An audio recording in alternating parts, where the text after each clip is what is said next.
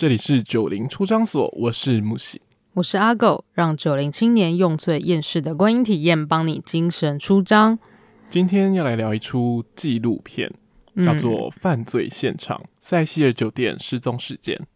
那其实这就是呃大名鼎鼎的兰可儿消失事件。对，没错。那兰可儿消失事件，不晓得之前大家在几年前有没有跟上这一波的，就是当时的重要新闻事件？没有跟上也没有关系。今天呢，我们就是要用四个章节的方式来跟大家介绍兰可儿失踪事件究竟发生了什么事。首先，第一章呢，就是失踪。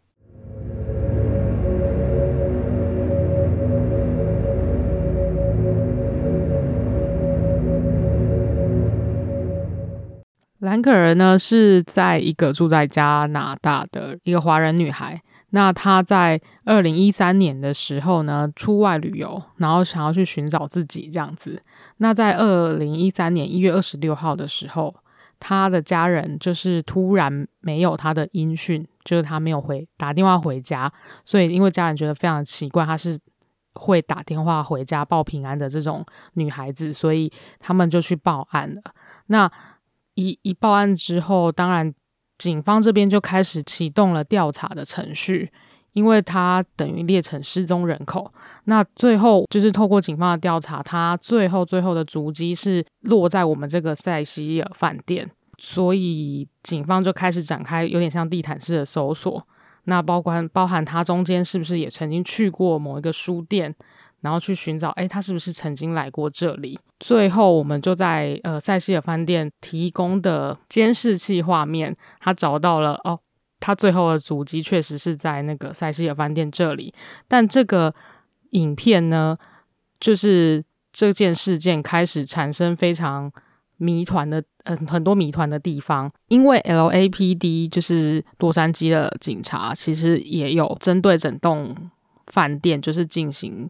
呃，全部的那个非常地毯式的搜索，所以是每一层楼他都有去看，包含顶楼这样子。但是最后就是我们刚刚讲的，在监视器的画面里面看到这个兰可儿最后的身影。那他当时是在电梯里。那这个影片呢，也有非常怪异的地方，就是兰可儿他的动作非常奇特，就是他很像在躲一个人。然后他有时候进到电梯里面，有时候出到电梯外面，然后他会有一些非常奇怪的动作，很像在跟远方某个人就是交谈的感觉。然后还有那个电梯门，不知道为什么一直不关起来。那在各种的奇怪的情形之下呢，我们就来到了第二章追寻。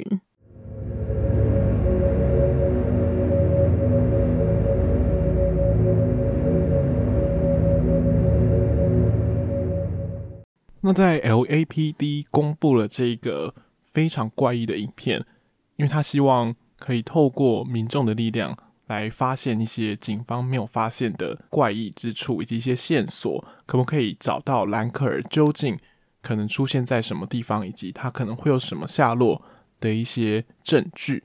可是呢，没有想到的是，当 LAPD 一公布了这部影像之后，一发不可收拾。许多的键盘侦探就开始出动了，非常多的 YouTuber 啊，或者是网络上的部落客，平常呢可能就是喜欢研究一些犯罪类啊，或是一些诡异的都市传说，以这些内容为发想以及他们兴趣的这些创作者，就开始变成了键盘侦探，然后想要透过解析这一部影片，然后发现一些警方还没有发现的东西。并且在这过程当中，其实推敲了出很多匪夷所思以及不可思议的阴谋论。那这些阴谋论呢，包含了他们怀疑 LAPD 警方可能针对这支影片做了剪辑，以及可能 LAPD 警方呢，可能自己暗藏了一些线索，并没有公布出来给所有的大众知道。又甚至是这背后可能有一些政府对于这一区的不管事的态度，所以才会让这整件事情。反而又蒙上了一层非常神秘的面纱。可是这一切呢，在一件事情之后有了新的转机。这件事情就是这一栋大楼的原住户发现他们的日常用水，比如说水龙头啦，或者是他们在洗澡的莲蓬头的用水流出来的水颜色非常的怪异，是呈现黑棕色的颜色。那而且不止流出来的颜色奇怪，他们还散发着一种非常恶心的味道。所以这些房客呢，就跟酒店这边反映，然后酒店呢，他们就派了专门的工作人员上去他们顶楼的水塔查看，才发现顶楼的水塔里面竟然装载着一具尸体，而这具尸体就是兰可儿，而且兰可儿呢身上并没有穿着任何的衣服，她的衣服全部都沉落在水塔的底部，水塔里面还是有水的，然后兰可儿的身体呢就这样沉浮在水塔里面。那接下来呢，我们就进入了第三章尸体。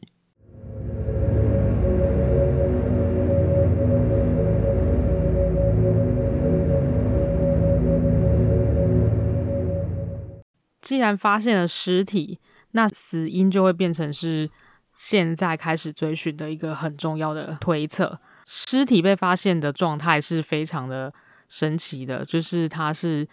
浮在那个水水塔顶部，那他衣服都沉落在底部，所以也出现了各种猜测。就是根据媒体的转述，警方说当时发现的时候是有盖盖子的，为什么会盖上盖子？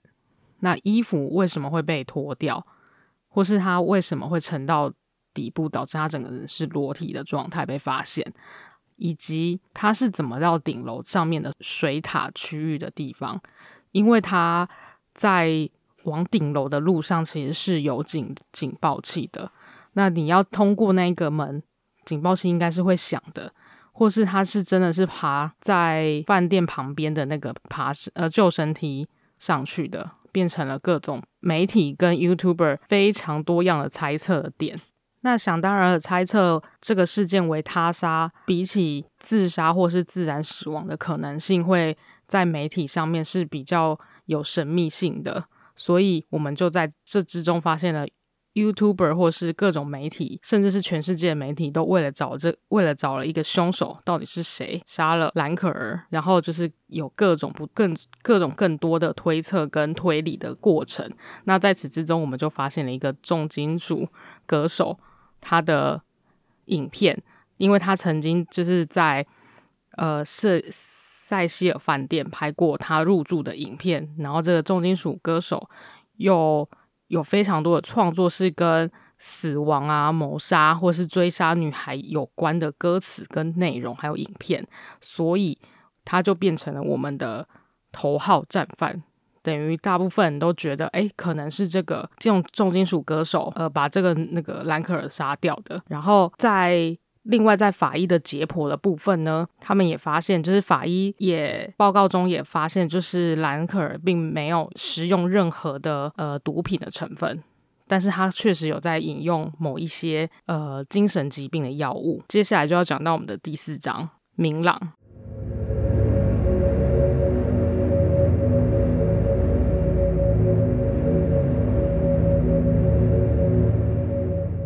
那承接着刚刚法医解剖的结果呢，其实，在解剖的检验报告里面呈现了兰可儿其实没有任何的外伤，甚至呢，他也没有任何可能被性侵过或者强制性交的一些行为，一些体液留在身体里面。他们就开始怀疑说，可不可能是溺死在那个水塔里面？但虽然好像对于溺死可能会有一些肺积水的现象，但是肺积水也不是唯一就是溺死的可能征兆。就他可能溺死，但他其实并没有肺积水的发生，而且加上他们发现尸体之后，其实有过了一段时间，距离他真的死亡时间有一大段的时间进程，所以其实会发生什么样的事情是很难说的。那因为这样子的过程当中，法医他们这边必须要再等待一段时间去认定说兰可儿到底是不是有没有受到其他的，比如说药物跟其他的一些呃外部因素的影响而死亡。但后来等到了几个月之后，其实兰可儿的一些药检结果出来，都可以发现，他其实就有一些他平常就在使用的呃一些精神性药物，因为他有本身有躁郁症，也就是我们说的双极症 （bipolar）。那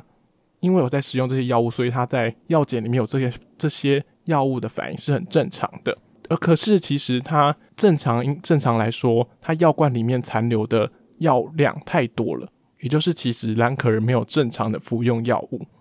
那再转回来，就到刚才我们其实有怀疑了一个重金属的歌手，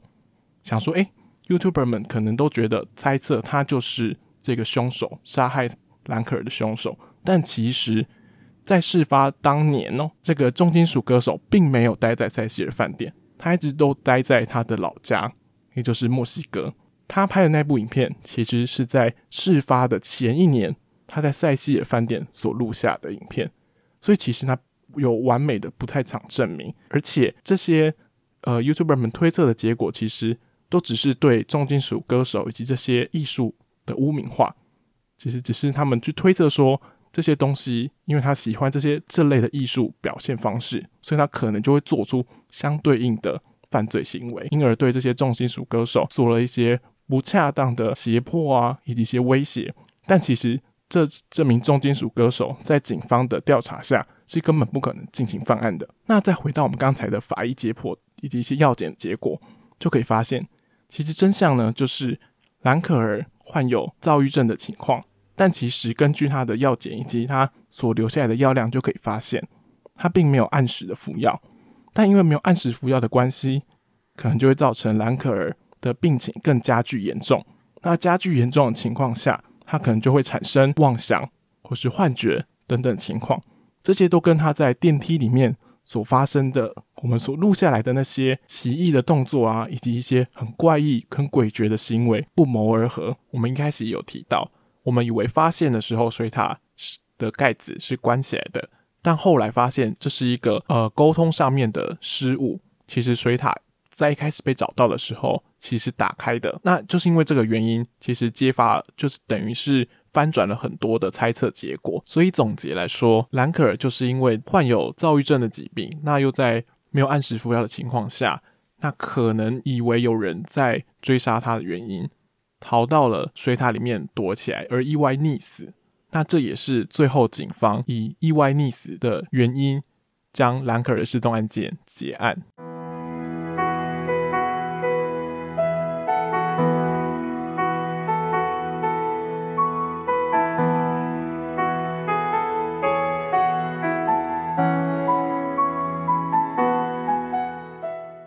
那我们的案件的完整陈述大概就到这边。那接下来我们就来针对这个纪录片的各个面向来做一些讨论。那一开始其实我想讨论的就是这个塞西尔酒店，其实在这次事发之前就有很多层出不穷的犯罪事件。那加上就是原本酒店就是有设计一些就是定期承租的承租户，他可能是长久承租在这个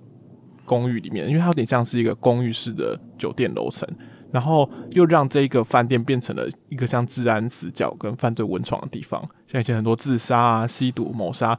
而且各种奇人异事，什么生吃鸭子，活就是他直接咬咬死一只鸭子啊，然后整整个饭店地板都弄的是血，这种情况也都是见怪不怪。但除此之外呢，在这个酒店周围的这个街区，其实也都跟酒店里面有着相似的场景。就是沿着这个酒道周围的街街道啊，都会有整排的游民，或是可能在卖春啊、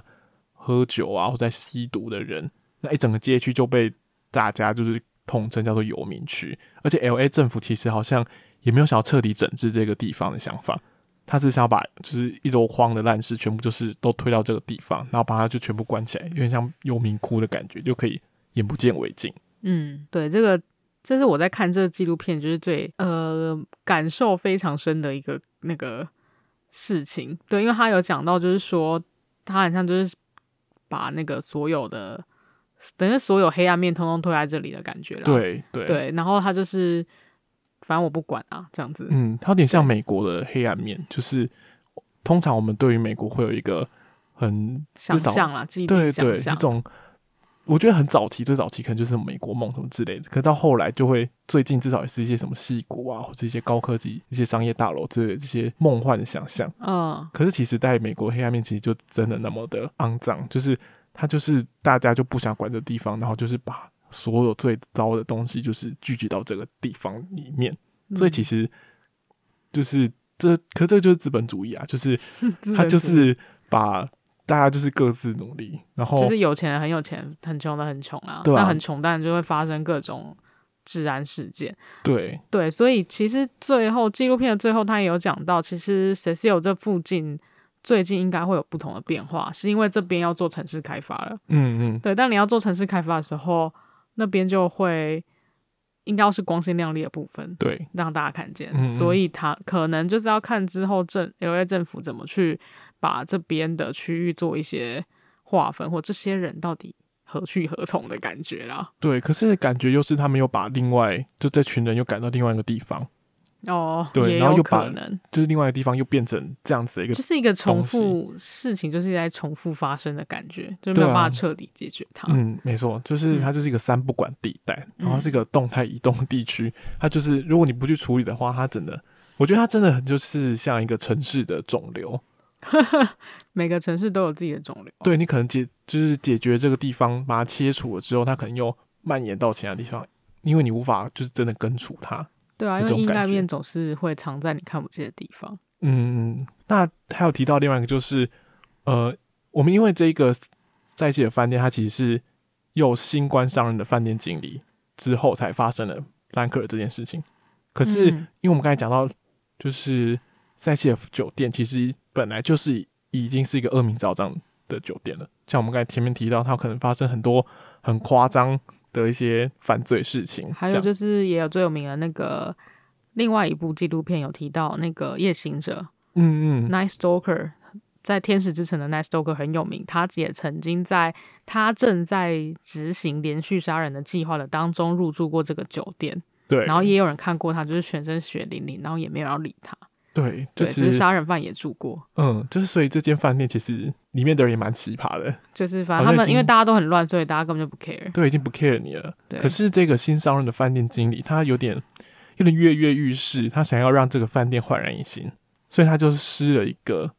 伎俩，就是他把原本的酒店一分为二，就原本那些长期的租客啊和原塞西尔酒店的特定楼层，比较上面的楼层，他就还是维持原本塞西尔酒店。可是原本是比较下面的几个楼层呢，他就把它改名叫做新的 Stay on Man 的这间饭店。那这这几个，它其实只是一个特定楼层哦。然后，可是他把这些特定楼层设计了一个新的独立的出入口，然后有一个新的网站，然后看起来就是跟恶名昭彰的酒店搭不上关系，让大家错以为这是一间新的饭店而去入住了。但其实到了现场就会知道，它就是塞西尔酒店。然后靠这个方式，希望可以反转。一部分塞西尔酒店的形象，但只是没想到，应该是在兰可儿事件发生之后，可能就是又打回原形。但其实感觉应该是在兰可儿事件之前是有用的，不然怎么经营到一直到现在？只是刚好到兰可儿事件的时候，可能又会让这个饭店经营事情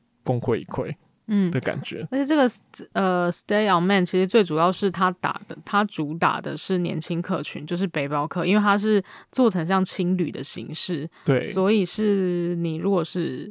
旅游的人，那你可能就没有那么多预算，那你可能就会选择住一间这样子的饭店，而且它看起来又是蛮清新的，它其实是跟塞塞那个塞西尔。的整个形象包装是非常不一样。如果大家有看纪录片的话，它就是很像那种真的很漂亮的情侣。对对，然后只是因为他没有告诉客人的是，你用的楼梯跟 Cecil 用的，你你用的电梯跟 Cecil 用的电梯是同一栋电梯。对啊，是同一个，所以他基本上就是狸猫换太子，他就是诶，他就是想要假装。假装哎，我这个是别的商品，但其实是用内内、嗯、包装一样，哎，换新包装啦，旧瓶装旧酒，哎，呃，旧瓶装新酒，哎，不对，是新瓶装旧酒，哦，新瓶装旧酒，对对对，对，对就还是一样的外壳，只、就是你，然后你应该说好像新的外壳啦，但你还是用了旧的东西在里面，对，然后想要透这个透过这个方式，这其实有点诈欺的感觉，感觉，对，他其实就是在骗人啊。对啊，然后可是他希望就是用一个崭新的是就是形象，但显然就是兰可事件发生之后，好像就可以觉得其实本来就是没有什么用，因为他这是一整个区域的形象，一栋楼都是那样子，他、啊、反而是把新呃青旅的。旅客就是置于险境之中，对，因为你没有办法保证你的原本的住户到底是什么样的人，对，会发生什么样的事情，对，所以其实我觉得那个经理很内心强大，她是一个女生，嗯，所以也不是说女生就没有办法内心强大，但我觉得她非常，她好像在那里那一间做了十二年吧，直到二零一七年她兰可儿的事情没有没有，他不是兰可儿事情才关掉的，她在兰可儿事件之后还营业了一段时间，然后在好像是一七年的时候被买走，嗯，嗯，对，然后买走那人好像把他要想重新整整顿，让他变成真正就那种精品酒店这种，嗯，对对对，就是那些月租客再也没办法租，对啊，对，就是要新的。都市计划更新，对，所以新的经营模式可能会有所改变吧。嗯，对，但是他这这招真的是蛮蛮不厚，对，真的不厚道就是了。我自己觉得，是没有什么用了。对，那另外一个想要讨论的点就是，在这个没有用社群软体，就好像山顶洞人的时代，因为我想要讨论的就是他留下数位主机的这个问这个。这个提示吧，他留下，因为兰可儿留下了很多他的数位主机在网络上，所以也变成他寻找这个失失踪人口的第一道线索。不管是对警察或是对网络侦探来说，都是一样的。因为兰可儿失踪之后，他的 Tumblr 发表的贴文就变成一种第一手的分析资料。因为他如果到了各个地方，他都会 po 文的话。那你也可以知道哦，我现在这个女生现在到了哪里，或是她现在在什么地方。那甚至有人还会照片会定位，所以就是 更可以找说哦，你这个人身处在何处这样子。另外，他的贴文可能也会分享他自己的心情嘛，那你也可以知道他的精神状况跟他现在所处的样子。但是，因为他这种数位人格，真的能代表他自己的人格吗？就是这是一个问号，对我来说，嗯、因为每个人在，因为他知道你 po 你的 po 文是会被大家看见的，那、啊、你可能会呈现出你想要被大家看见的样子。嗯，而且我有看他的账户名称，其实也不是他那个 Elisa Lin，他他叫 Elisa Lin，就也不是本名，不是用本名。嗯，所以他 may maybe 是想要隐藏一个他自己想他想要的自己的，他的小小天地的地方。对，所以他可能不想要让大家知道他是谁。对，对，你看，同我现在同时也在做，也是在推测他行为的。这件事情、哦啊、就是跟大家在做的事情一样，就是跟那些在失踪的时候寻找他的人做一样的事情。嗯、然后，但我觉得比较微妙的是，在这个纪录片里面，他把兰可的贴文就是用念的方式串场出来。嗯，这点我是觉得比较奇妙，就很像在偷看人家日记的感觉。我也是觉得蛮 creepy 的。就是对，因为他他各种桥段，嗯、就是他可能是他剧情需要的关系，嗯、他就是用一个很像兰可儿这个角色在念这个文章的概概念，然后他就把这个地方创串场出来。可能他比如说他想要表现兰可儿其实是一个心思细腻的人，然后他可能有很多他自己的困难要解决的这个部分要凸显出来的时候，他就让他去念某一个 po 文。对，那就有一种当大家在看他日记的感觉了，我就觉得有点。奇妙，奇妙，这不是很厚道的感觉。对，因为其实我觉得，虽然他是 po 在社群网站上面的，但是他主要是因为他发生了这件事情。因为要不是发生这件事情的话，大家也不会去看他的社群网站发了什么东西。对，除非是很熟的人，或是真的有在发他的 follower 或什么之类的。嗯，或是觉得他大家会特别为了搜寻这件事情，然后一直去看他 Tumblr 的东西，这件事情蛮 creepy 的，就是。大家会想要从这些东西，然后去刑诉那个人到底是谁，然后你到底是谁，然后就是有一种偷窥感，就是他想要了解说你这个人到底长什么样子。可是这其实也不能够构成他后来就是发生一些事情的任何证据或任何证明。对，他只是一个贴文而已，因为每个人在贴文当下的情绪是有时候不能代表真实的自己。啊、嗯，那你有时候会想要形塑一个假的样子。对对，在在这些看那个贴文的人的眼中，这样子。对啊，而且你在里面写的东西，很可能只是你当下的情绪。你当下情绪可能是很愤怒的、很忧郁的，或者很快乐、很开心，都不一定。那只是你写出来的文字，而且还只是写出来的文字而已。就是你也不晓得它是以什么样子的情绪在写。对，因为每一句句子口吻念出来不一样，它可能就代表不一样的感觉。是。对啊，对这是没错的。嗯，对，所以数位人格这个东西就是很值得讨论啊。对，所以其实这些 YouTuber 啊，想透过这个东西，然后去找说任何线索，我觉得其实这件事情真的是蛮怪，而且就是而且他们蛮闲的。对啊，这是其中一个，其中一个很奇怪的事情。特别是它里面有几个比较主像主揪的人，他们真的是很全心全意在做这件事，就是为了一个不是没有见过的人，然后他们投入了很多自己的感情。嗯嗯，对，这就这件事情就很像我们在看一个新闻，然后下面会有一一些网友，然后在下面留言，然后甚至吵起来。对，为他们的价值观，就你怎么会有那么多时间在进行这件事情？嗯、对，我想说你是不是不忙？对，就是想说怎么会这么认真？我我有时候觉得比较神奇，是因为他在讨论别人的私事跟私生活，然后他们会很认真的批斗他这样子之类的，就说应该要怎样怎样。就我觉得他们已经用一种在看八点档的感觉，对对对，在讨论剧情，说这这个人不应该怎样，这个人不应该怎样，对，就他应该要做什么这样子。没错，每个人都用自己道德这把尺去衡量每个人应该长怎样。然后还有一个很奇怪的是，像那个 YouTuber，他们在搜寻那么长的时间之后，有些人甚至对他产生了感情，就是很更加 creepy。对，因为他因为他其实是被葬在加拿大嘛，然后他因为无法去加拿大，他还请他的朋友在加拿大的去，去他的碰一下他的墓，对对对对对，然后就是表达他跟他接近的感觉。我就想说，对对对，哇，然后他说你可以安息，我想说你又不认识人家。人家也不认识你，在那边安息个鬼。对，这就是比较，也我可以理解他，但是就是很难觉得我们也会做到这个程度了。嗯，对对，我知道，就是。而且为什么会觉得你看人家的 Tumblr 看了一年多之后，你就会跟他变足够了解人家了？因为其实你也是跟你想象中的人在交往啊。对啊，你跟你想象中的人在来往的概念。嗯、对。那另外一个比较有趣，就刚刚讲到 YouTuber 嘛，所以。另外一个就是从跟风仔到阴谋论啊，我是这样想的，嗯、就是就是 You YouTuber 的那个意见贯穿整个纪录片，这是我对这个纪录片比较有维持的一个地方。因为其实我知道这个这个事件其实非常非常有名，就是它从单纯的失踪事件变成世界级谜团，当然就是因为那部影片。那那部影片公诸于世的时候，因为他那些怪异的动作。就是很神秘啊，就大家喜欢神秘的东西，最好就是看起来好像跟什么神鬼可以扯上边的话，这个东西就会变成一个超有话题性的那个料来讲。然后，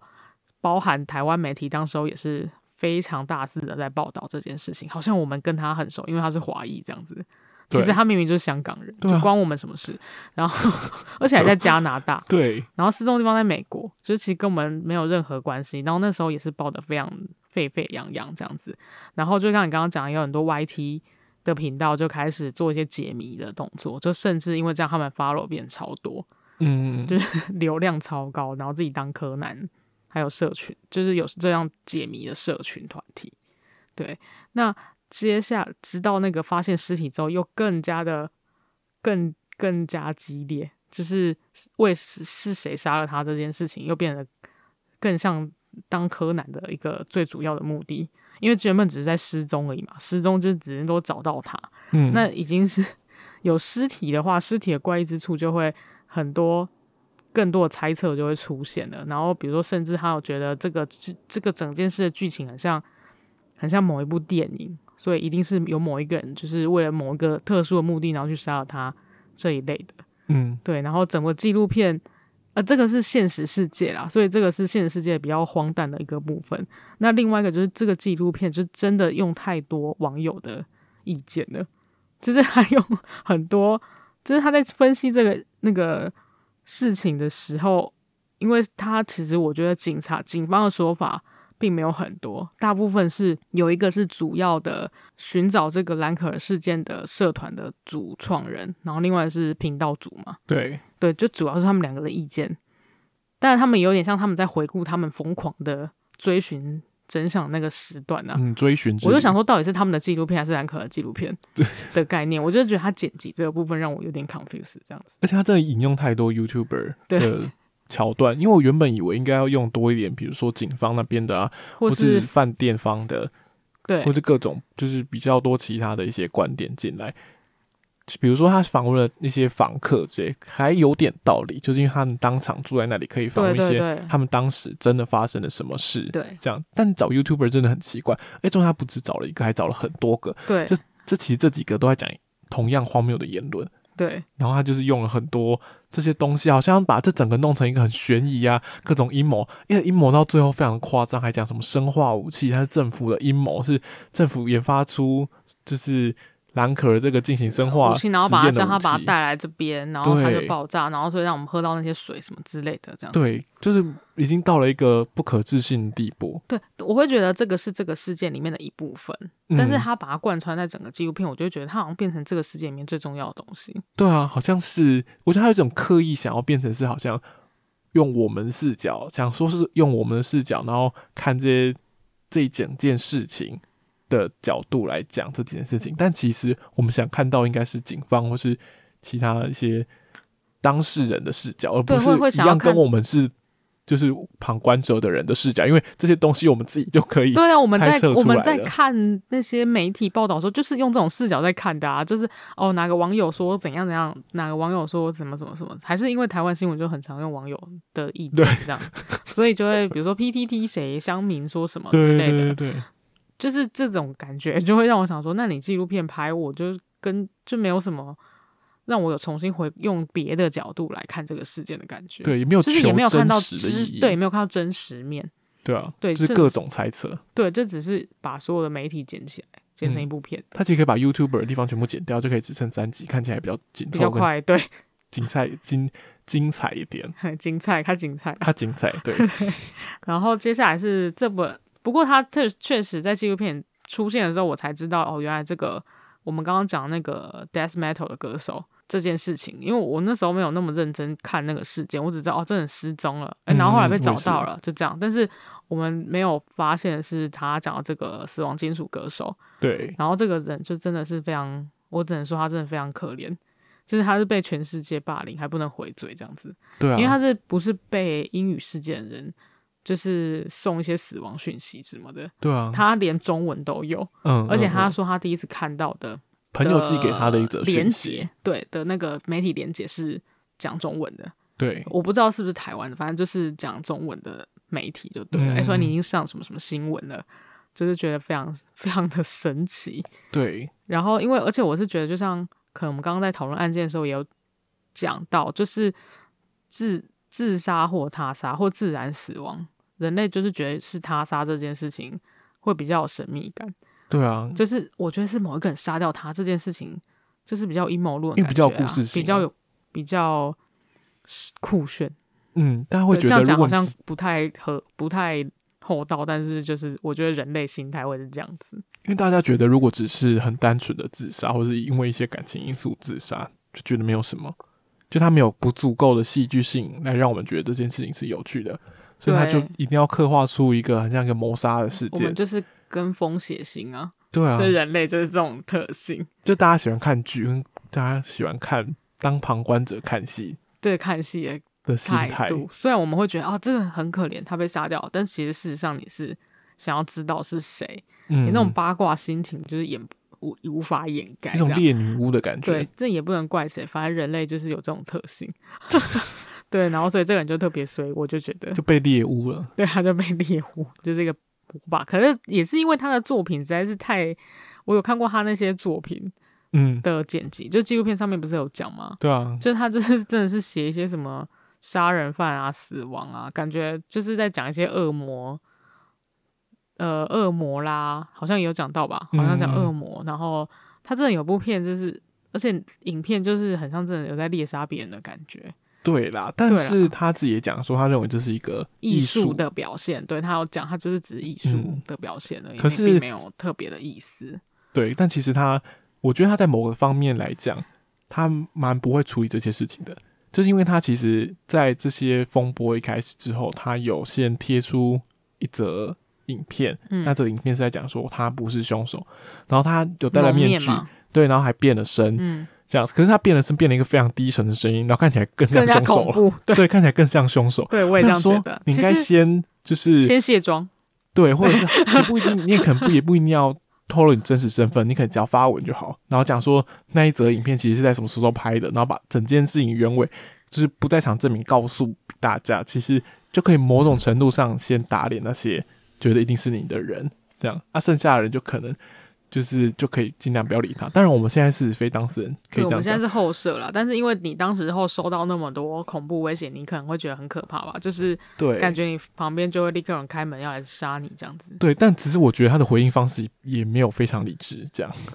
哦，因为对啊，是是没错啦。就是对对，对，不过他也是因为这样，就是有受到一些，嗯、好像他后来有轻生念头嘛，然后只是后来没有真的就是未遂这样子。对，因为我们在纪录片里面还是有看到，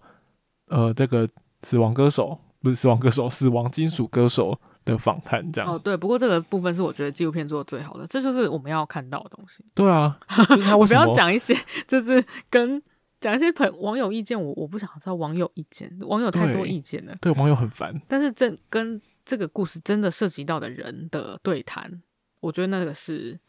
比较有，就有让我想要知道了解这个事件更深的地方，比较吸引力的地方。对对对，嗯，好，那这部片呢，其实算是蛮沉重的。其实它蛮沉重，它它整个拍片的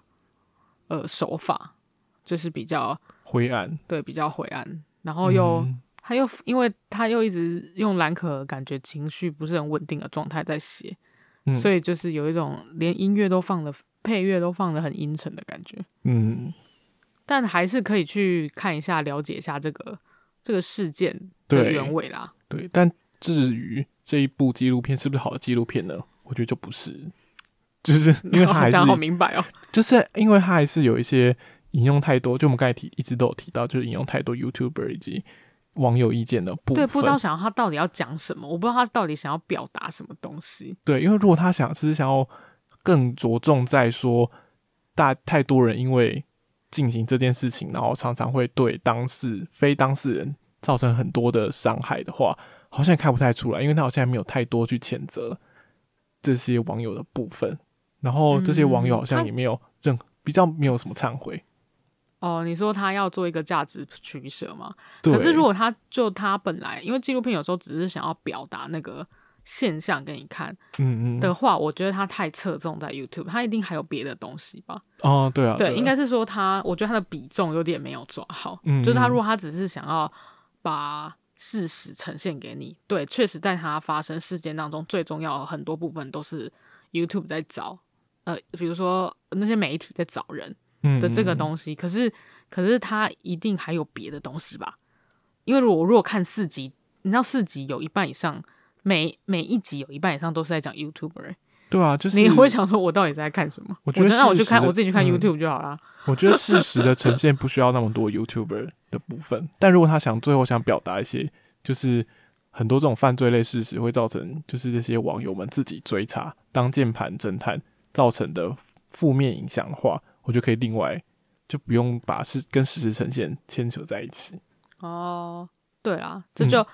就是比起至少至少在这边推荐另外一部片，我们在下包聊剧的时候会讲到，嗯，就是 Don't Fuck with Cats。哦，那部片就是非常短小精悍，它就是三集而已，但是它我觉得它讲的